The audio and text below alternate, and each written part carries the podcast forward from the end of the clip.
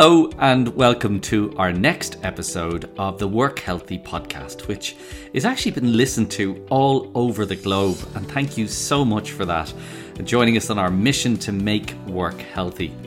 Today, we're joined by Debbie Bullock, who's head of wellbeing at Aviva. To her colleagues, they simply call her the conscience of the business, and definitely she has a real passion for workforce health. We talk about reframing mental health as mental fitness the power of advocates, the importance of lived experience, and why she makes sure to leave loudly most days.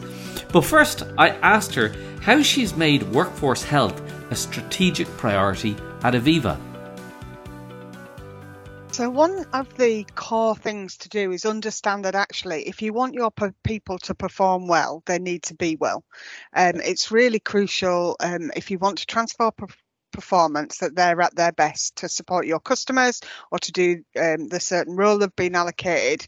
So it's it needs to be a business strategic priority, especially in a service industry like um, the industry uh, Aviva are in, because actually the interaction uh, our customers have is with our people. Um, you don't get to take home a thing often when you buy insurance. You get a piece of paper or an email now, um, and as a result, you don't have that kind of um, purchase. So, being a service industry, our people are crucial to that.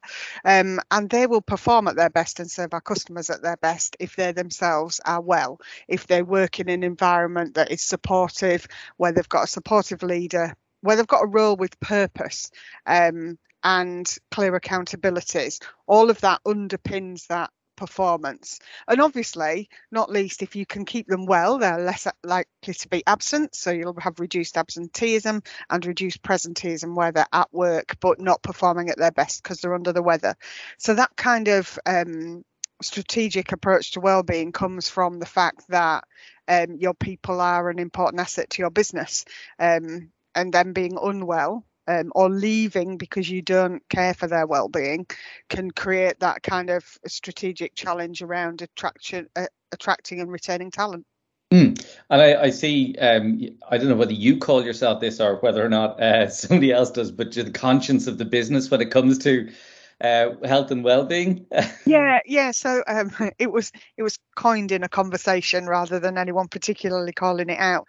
But it's kind of like reminding sometimes the business when when you can be particularly focused on um, outcomes for customers, for shareholders, just reminding um, senior stakeholders and leaders to think about the um, the decisions that you might take and what impact that might have on colleague well-being doesn't necessarily mean you'll change that decision um, but you just need to factor in that that thought process around what impact might it have on colleagues well-being and whether that'll be a negative impact a positive impact and you know just factoring it in but with a commercial lens mm.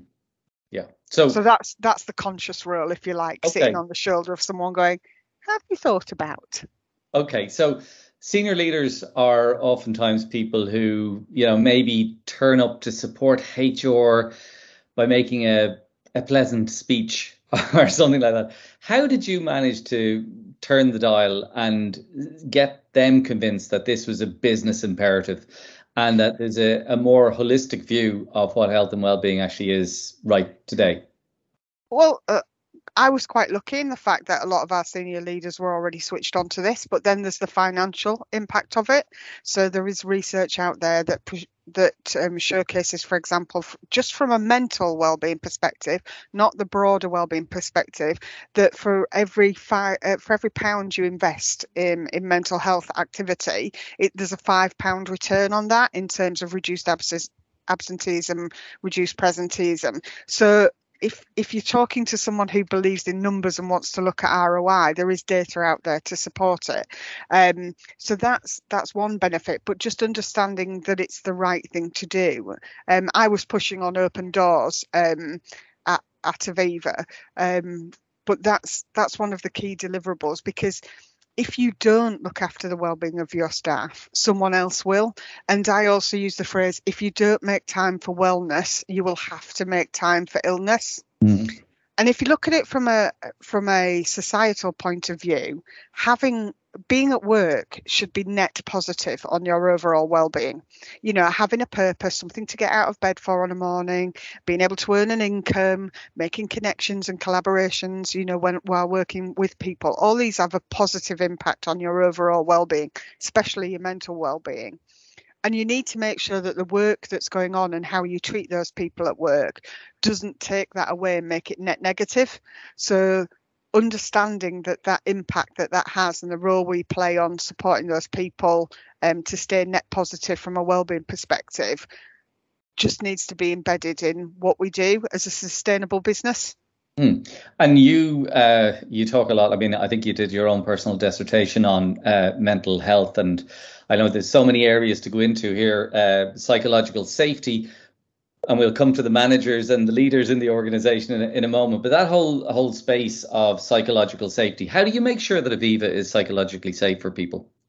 So, psychological safety is a bit of a buzzword, but actually, what it comes down to is trust and lack of fear. So, that kind of lack of fear that if you bring something up, whether that be a leader, a colleague, or somewhere in the business, and that can be well-being related or work related, that actually you're not going to be penalised as a result. Um, so, if you make a mistake at work and you're fearful about and you don't trust your leaders about what might happen if you share that you might hide that compound it and that that could actually make the situation worse. Whereas if you can be open about it deal with it sort the problem out and learn from it that kind of culture of openness and trust um, will build that. And that applies from a wellbeing perspective. So being able to share how you actually feel or the situation that you've got around something and being able to share that openly without fear that it will impact your future career or, or anything like that. That's what creates that culture of psychological safety. And an element of that is also that fear and you know lack of fear and trust comes from a diversity and inclusion perspective which is a key part of of well-being in terms of underpinning it. So knowing that um, you know, however you choose to identify from a gender perspective or what your sexuality is, your your religion, your culture, any of that kind of characteristics that you might have, you should be able to bring your whole self to work because if you can't, your well-being is going to be um, not in a great place because you're mm. constantly having to hide who you are. So having that trust and that lack of fear about sharing those parts of yourself so that you can bring your whole self to work that underpins the entire well-being and culture of an organization. And and i've always said well-being is like a three-legged stool. So um, and if you've got all three legs it's really sustainable um, does its job really well. Missing one or two legs and it becomes less effective. And those three legs are personal accountability because you do need to take control of your own well-being the second leg is the benefits an organisation can offer because that helps you um, when you do take control helps you achieve the things that you want to achieve. But the third leg of the stool and one that often doesn't get talking about enough is the culture of an organization because mm. that will underpin that kind of piece of um, well-being. And without that you know the stool's not not going to be as effective or sustainable. how, how would you describe the culture of aviva? Uh, inclusive. Um, i think we we have got psychological safe culture. I don't think we're perfect everywhere. Um, I still think there are elements to go, and and culture often takes a long time to change. You mm. can't do culture change from the top down. You can't say right, this is going to be the new culture at Aviva. Full stop. You yeah. can't you can't do that from a top level down. There's an element of um, a requirement to come from the bottom up as well as the top down, because your culture is what is what the actions that people take every day it's not what we say the culture is. It's the small behaviours and incidents that happen um, across across the business on a day to day. What people experience when they come into the office, when they work from home, when they interact with their colleagues and their leaders. Um, so it it's kind of that espoused values and we get it right a lot of the time. We're still not perfect, um, so we've still got plenty of a way to go. But I think that's always the case. Mm. And you talk about leaders there again, and, and we, we touched on it with the mental health discussion. Um, just in terms of the importance of the line managers and them being that sort of contact point now more than ever between people, and then suddenly having to you know, be very focused and aware of the mental health of the the um, direct reports. But you're very focused on supporting them because they can be left out in a lot of organizations sometimes. Could you talk into that a bit? Yeah, so very much so. As part of my degree apprenticeship that I did, fund, funded by Aviva actually, but um, in management and leadership, um, one of the uh, end reports I did, and I wanted to look at it from a wellbeing perspective, is you're right, leaders play a crucial role in any organisation in what it actually feels like as, a, as an employee and how you're cared for. Your leader is the first person you would turn to usually if you want to raise a, a, a concern. So, how they respond for, impacts your well-being. But actually taking on all of that work as a leader can have an impact on your own well-being if you're not supported. The good news is it can have a positive as well as a negative impact on your well-being because we know scientifically that if you help other people, whether that be in a line manager role or generally, then you get a positive buzz from that. So that's got a good impact. But equally, if you're not given time to do the people leadership role in your organisation, then you could be dealing with um, your team's well-being challenges and trying to still deliver your full amount of work.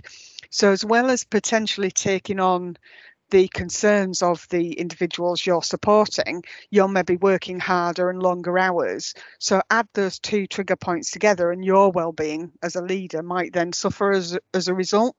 So it's really important that an organisation provides support and training for for leaders in terms of how to signpost so they can um, share with colleagues where to get the support they need, but also how to set boundaries as an individual um, because they need to look after themselves to be able to look after someone else, um, and that's really important. And um, and I think there's not enough research on the impact of managing a team on a team's well-being on the leader themselves. So that's um, why I did a very small study as part of my uh, management report for my degree.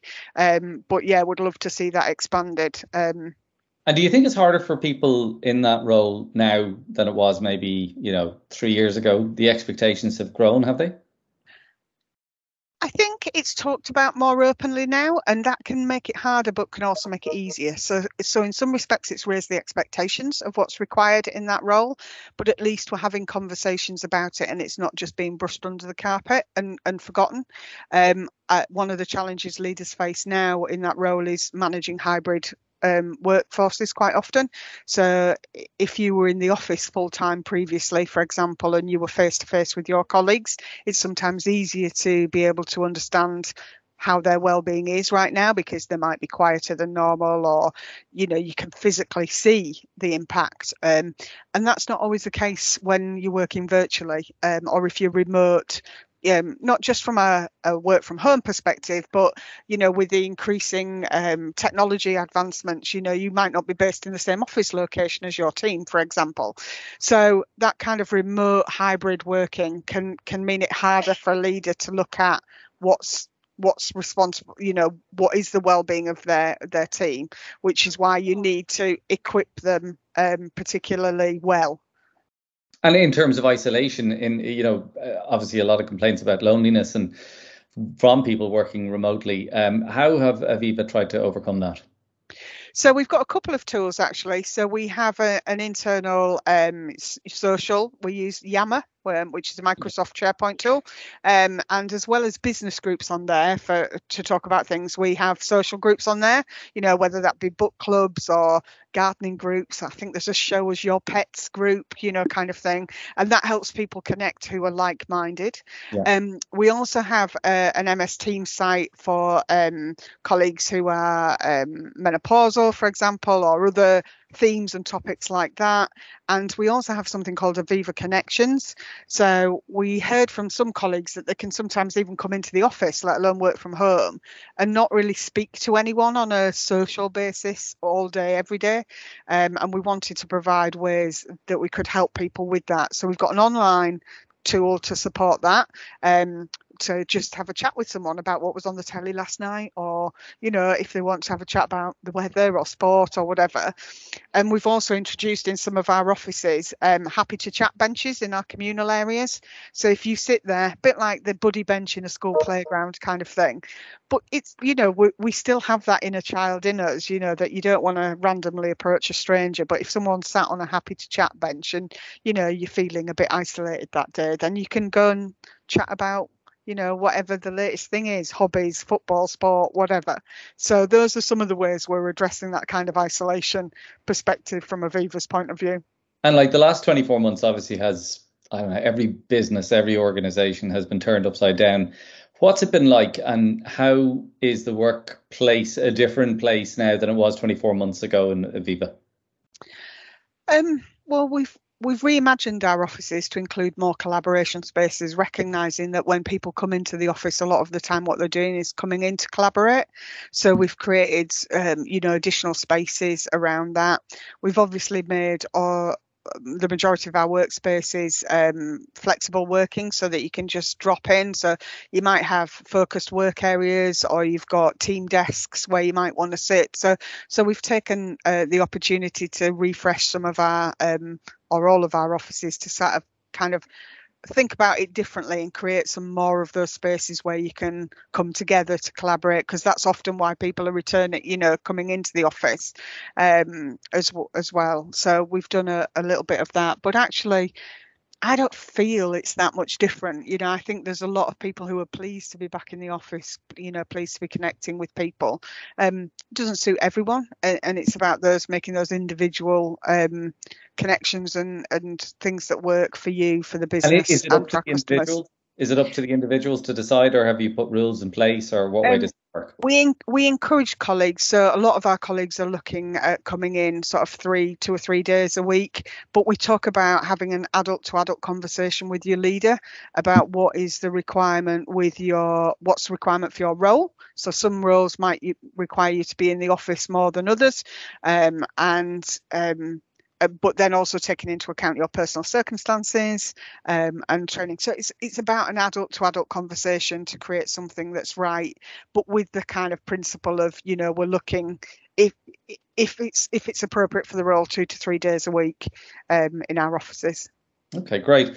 Um, it's interesting just because because that's kind of takes us into that area when we talk about culture, we talk about like job design, and this has become kind of um, pretty kind of uh, cool right now, talked about a lot, even though for a lot of organizations, job crafting was, you know, part and parcel of what they did a number of years ago.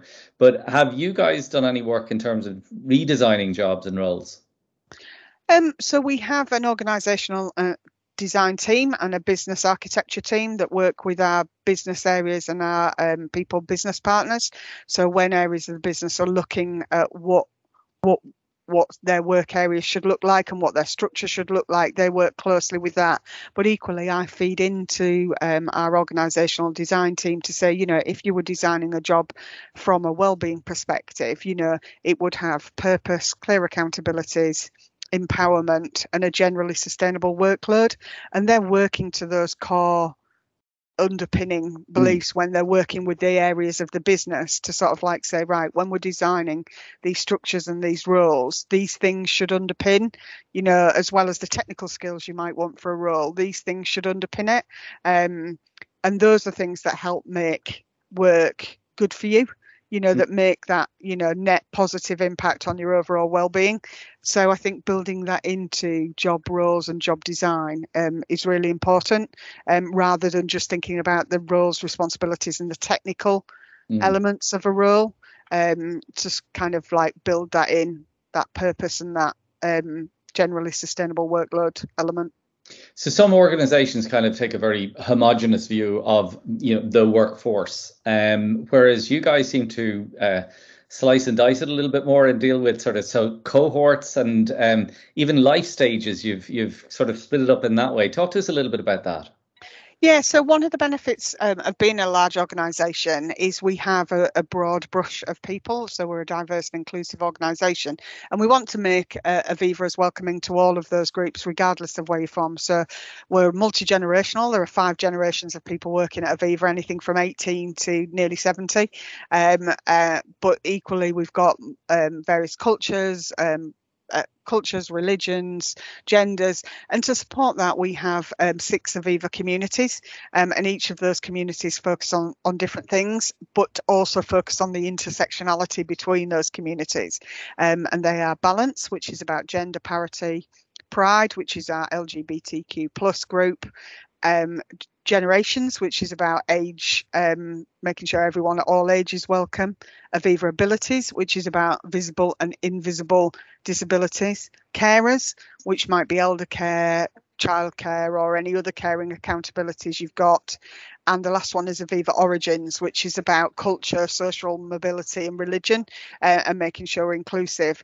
And those employee resource groups really challenge the business um, to shine a spotlight on how if things are different for any of those age group, you know, those groups, what what kind of changes might be we want to make and how we might focus on that. And we as a wellbeing team work really closely with those groups to understand what challenges they might face that are different. So, you know, men's mental health, you know, how might we approach that differently to to women's mental health. You know, little things like describing it as mental fitness instead of mental health mm. changes mm. the dynamic quite often from a from somebody's viewpoint. Um, you take the menopause, which we we started to do a lot of work on after speaking to our Aviva generations and our Aviva balance communities, but we've also been speaking to our Aviva uh, Pride community because it affects um, those colleagues who are gender fluid or um, or trans. You know, so not using the term women when we talk about menopause, but people who are experiencing it. Um, and equally talking about the cultural differences. You know, some cultures and languages don't even have a word for menopause. Um, so, you know, just working with those groups to understand how we might chop and change what we offer um, or how we offer it. Not, it's not so it's about equity rather than equality quite often. Yeah, there's a lot in that, isn't there? I mean, because um, one one of the stories that because um, I know uh, one of the things you're very driven by is stories yes. in Aviva to try and get messages across. Lived and, experience is a brilliant way of sharing stories because our colleagues really resonate with that rather mm. than, you know, someone from the wellbeing team saying, oh, you ought to think about this. That kind of lived experience is really strong in mm. terms of helping you uh, promote what where you want to be as an organisation and what support you can offer, either from an intervention or a prevention perspective. And having so many people in all those different cohorts, and particularly let, let's talk about age um, in some ways, and I know age can be uh, associated with sort of you know people being you know stuck in their ways or whatever and, and, quite negative, but obviously it can be a really positive thing too. But as an organization, I mean, one of the stories you told was actually about sort of you know somebody saying, "Oh, can I have a fan on my desk?" Is it in the policies and the, the rules and the like? And this was around uh, a menopausal uh, person, wasn't it? Yes. Um, so I mean, like, how do you transform an organization and bring people with you to the way the organization is today culturally. And when you find that some people, that's going to be a big change. Yeah, so and that that example was quite some time ago. Luckily, we, that you know that's not where we're at now, but uh, but that's why we want to do some of. It's about removing sometimes the stigmas and the the myths, you know, the urban myths around what you can and can't do, and that's where again the leaders play a really crucial role in making sure you equip them and have them understand about empathy, authenticity, and vulnerability, um, to so that they can have that adult to adult honest conversation with an individual about what what they need. And one of the things we've done to help to help that conversation for both the individual and the line manager is, is we've introduced something called a workplace adjustment passport. So what that is it can be used for any number of things um, and and it's a and it's the way to record a conversation you might want with your manager about any adjustments you might need.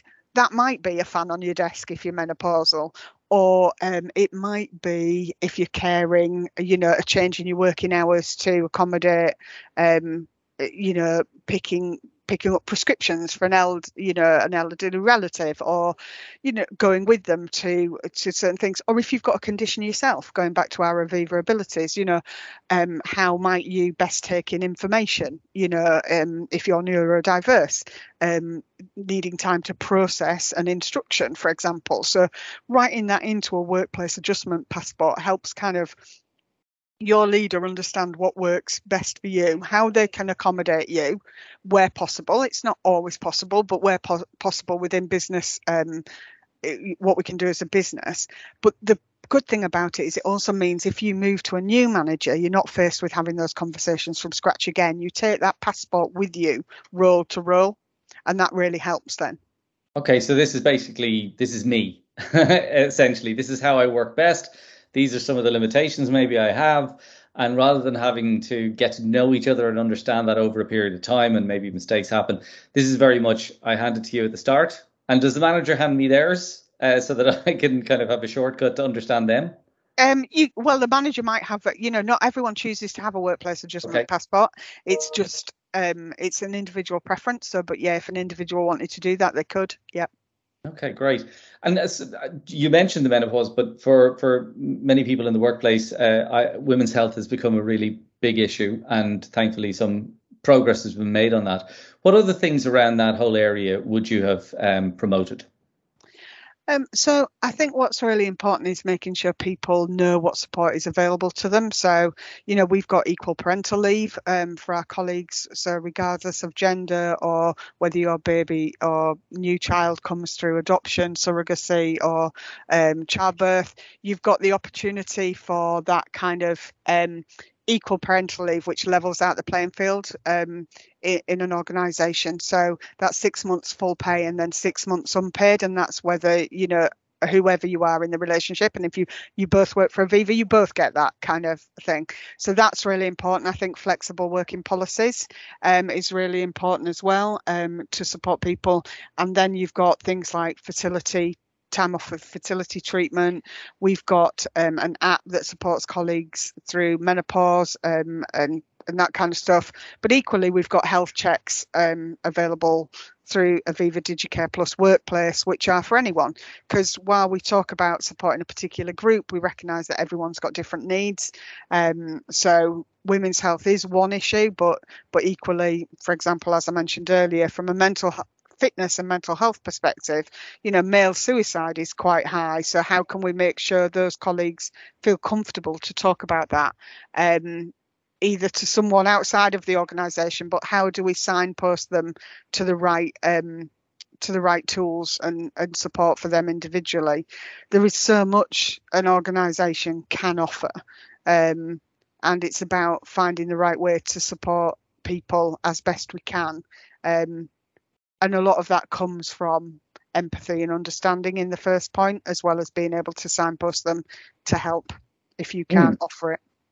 And uh, one of the things I see um, you, you, talk about is uh, advocates in the organisation. Um, uh, I saw at one stage somebody asked you who advocates for you, and yeah. couldn't really answer it, and that was well nobody. so yeah. this is a big part of the organisation now. So talk to me about that. Yes, I think advocacy is really important part of, um, for, especially from a career development perspective. So at the time, that conversation was in in respect of career development, and I think quite often, um, if if you can advocate for people in terms of career development, progression, succession. Some might call it mentoring, some would call it a sponsor. Um, you know, there are various different ways you can look at that kind of element. And I think it's really important that we have that kind of uh, working with people who you who you find support and understand you to put you on the stage if you like and and help them grow. Um, someone once said to me um, a flower doesn't compare themselves to the flower next to them. They are both beautiful in their own right. And i think that's true about individuals. We need to think less about competing and more about shining each other and letting you know and helping each other shine. So let's all and, and that's where the advocate role comes in if if you like. So it's about helping someone grow in their career by um, advocating for them uh, in a conversation making sure they get the credit they deserve for whatever they've done recently. You know if you've come across that and just championing their work and and their um, deliverables mm. but it can it can apply from a well-being perspective as well. So and that's that's either being an advocate or an ally. So if you're seeing um, behaviors from a diversity inclusion perspective from a well-being perspective that aren't inclusive or don't support well-being are you are, are you allied to that community and speaking out? Or are you just letting it ride and go silent? Um you know and then you're not play you're not doing that role justice by not speaking up if it's safe to do so. So there's that element of, you know, quite often I see um, food, for example, offered as recognition and reward. Um, not so much now in Aviva, but certainly outside of it, you know, uh, my partner will often come home and say, oh, did a good job today, got a bottle of wine. And I said, you don't drink wine and he goes yeah but nobody ever offers anything else you know kind of thing so that recognition for him is devalued because the what good's wine but also if you were a recovering alcoholic that mm. that wouldn't support your well-being if you had an eating disorder and it was always chocolates or oh let's go for a team meal out you know then you are you are creating that inclusion that impact negative impact on someone's well-being by not being thoughtful about the people within your organization and what you're doing um, and how you ally those kind of what about these people who you know you wouldn't consider it acceptable now to to go to somewhere where a, you know a wheelchair user couldn't access if mm. you had one in your team yeah. but you don't think twice about using a meal out as a way but that excludes someone who's got an eating disorder perhaps who who doesn't feel comfortable eating in front of someone so we need to think more carefully about how we are inclusive to support well-being so and that includes advocate and allyship, and allyship Okay, so it's a, a much more thoughtful workplace when you're thinking yes. about where people are coming from and what maybe recognition will look like uh, to them and how it'll land. Okay, because um, it's interesting uh, that allyship and kind of putting yourself in other people's positions and speaking out at a moment rather than letting something go fits in really nicely with uh, something I was reading today about your annual general meeting and that your chairman, I think, called out something on behalf of your um, CEO, uh, Amanda Blank. Or Blanc, is it? Uh, well, yeah, Amanda Blank. So we did have a couple of shareholders make some comments um, which were deemed inappropriate um, from Aviva's perspective around, um, you know, whether a female was in the right role. Um, and our chair did call them out at the end, saying all those comments were not welcome um, and not flabbergasted. You know, was, was flabbergasted at, at the fact that they've been raised. And it's really important to showcase that kind of leadership of of calling those inappropriate behaviours. You know, we have values at Aviva, and we we we expect people to act and and live within those values within the organisation and um, act on act on it if that's not visible. So to see it at the highest level of the organisation, you know, and call it out at the annual general meeting is is important from a role modelling perspective. Because mm. as well as we talked earlier about lived experience being really important, um, but so is role modelling from mm. a from a leadership perspective. Um, so role modelling the right behaviours from a diversity inclusion, but also from a well-being benefit is really important. Um, you know, it's great to and I try and do it. It's something I call one of the things I do is called leave loudly.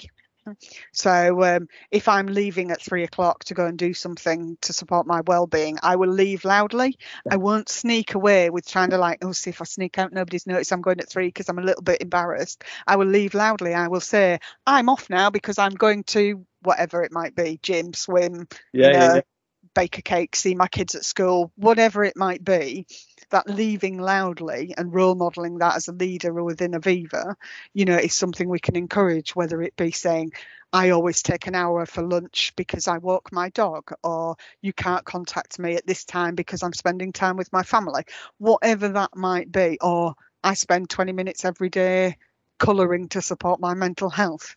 You know, every role modelling story by a senior leader or a leader within the organisation lands really well. Uh, and the more we do it, you know, it's it has the same impact as that kind of lived experience um, because it rightly or wrongly sometimes people feel that they can't do that kind of thing. Even though we tell them they can do it they don't actually do it if they're not seeing that being done by people more senior in the organization. Because you think oh well you say that but you don't mean it. If i want to progress i've got to be like you.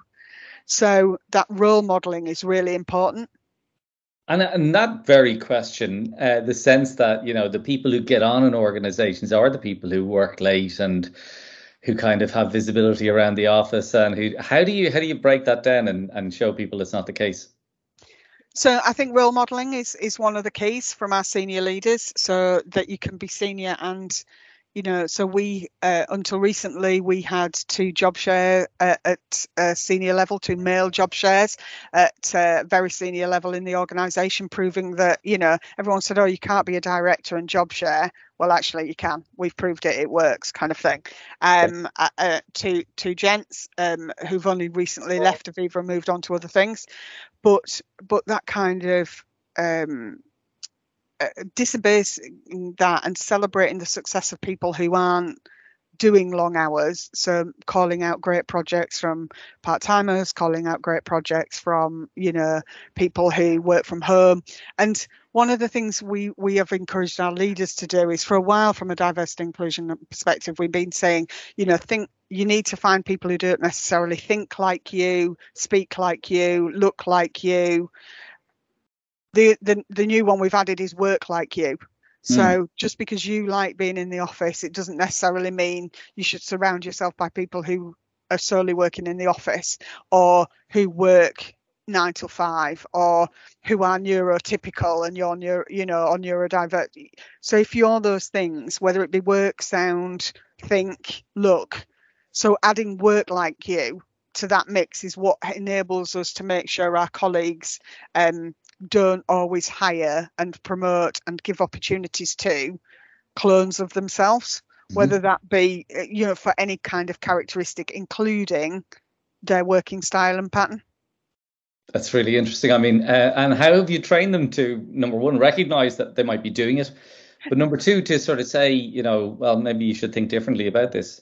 So we have a number of uh, training. So our learning and development platform within Aviva is called Aviva University. So we've got some mandatory training for people leaders and uh, also open training to all colleagues. So over 90% of our colleagues have done anti-racism training, for example, um, on there, and also any any line manager who's hiring, um, whether that be internally or externally, has to go on a training course, a license to hire course, uh, and that includes um, training and work on inclusive hiring.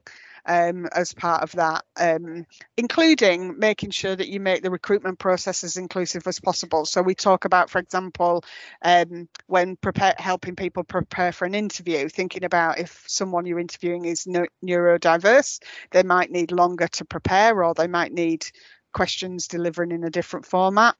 If you've got a menopausal person who's mid mid um, interview and suddenly has a hot flush how are you going to mm-hmm. how are you going to deal with that as an interviewer? Um, all those kind of things are built into that training that help people with that.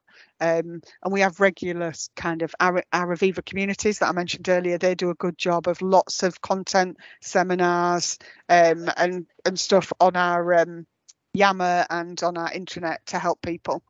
Okay. I, in just two probably questions before we we wrap. Um, one would be around data, and um, you know, I don't know if you have a dashboard even around uh, sort of diversity and inclusion, and and your metrics around that. Do you share that publicly with people? Is there transparency around that? Um, so we do. Um, we ask we ask our colleagues to voluntarily fill in data on our um, on our HR system, um, and we've encouraged that, and that's grown massively recently in terms of um, how many people have completed that. Even if by completing it they've chosen not to say, but okay. that is one of the options within it. And we do have targets around um, some elements of our diversity and inclusion work, around gender, around um, equality, and those are kind of baked into overall programs. But we do look at the data, um, and we can cut listening survey information by different kind of data that we have on our HR management, but only a very limited number of people can access that. Um, so that um, can access the core data that sits behind it. So we protect the people's data who've um, chosen to volunteer it. Um, but yeah, as a people function, we do look at um, whether that's impacting anything like trends, whether that be leaving, hiring, promoting, you know, whether people are flexible, part-time work, full-time work, what gender they are, and those kind of things. So we do use that um, information to support our diversity inclusion work. Great. So last question. Um, people automatically will probably say, you know, it's easy for Aviva or these large companies because they've got big budgets and all this, and you know. Whereas if you were tomorrow advising an organization of, you know, 20 people, 200 people, 1,000 people, um, what do you think are the key things that they should be focusing on in terms of trying to make their workforce healthier and their workplace healthier? So, um, yeah, I think there are benefits and disadvantages to both actually, because while we are a very large organisation, which might bring some benefits, actually communicating with 24,000 people is not easy, um, and uh, and the challenges some of that brings of trying to get some consistency or where you, do you allow individuality in different parts of the business.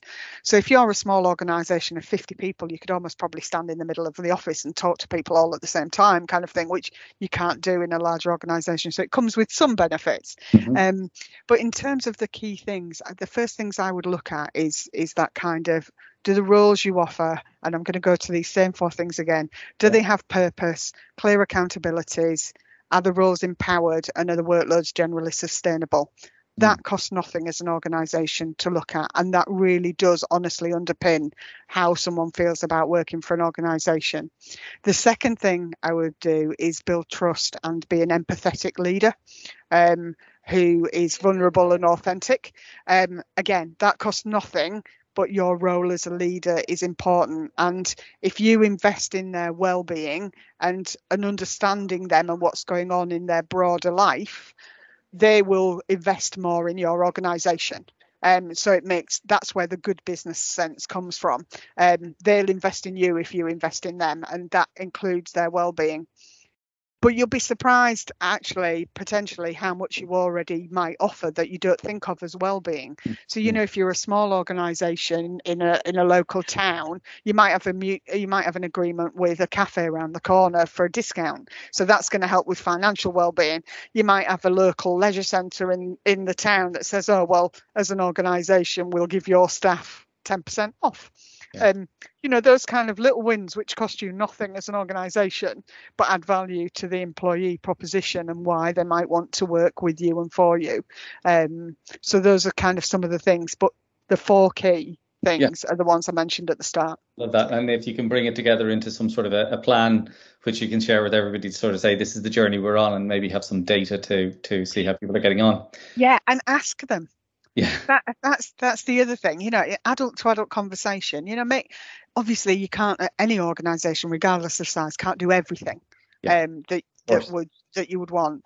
So you know speak to your employees and say how how can we make you know the best thing from a well-being perspective? You know it might be something as small as getting a kettle and some coffee and tea in the office you know that or, or playing a radio instead yeah. of having deathly yeah. silence. You could be really surprised how easy, you know, it could be um, to do it. And they will be the ones to have a conversation. And if you've built that trust between them, they're not going to ask for the ridiculous.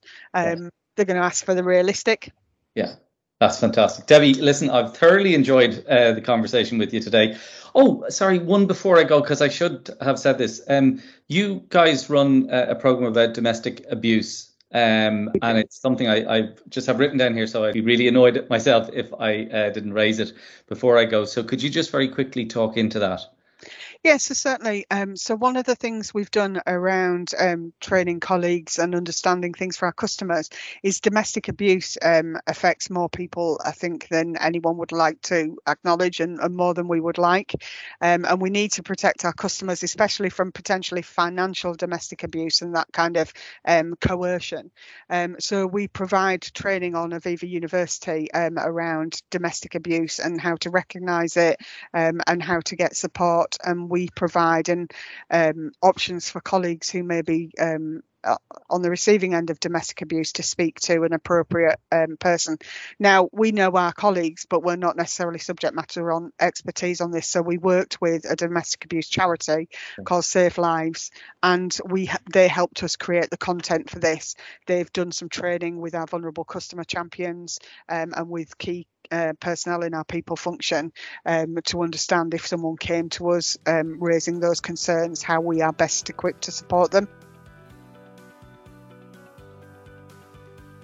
Some really interesting insights from Debbie Bullock and Aviva. I know a lot of people will be inspired to implement a lot of those across their own organizations. I know I'm going to leave loudly from now on and loudly and proudly. Next up with our Work Healthy podcast series, we talk burnout with Professor Wilmar Schaufeli from Utrecht University. Do please join us for that.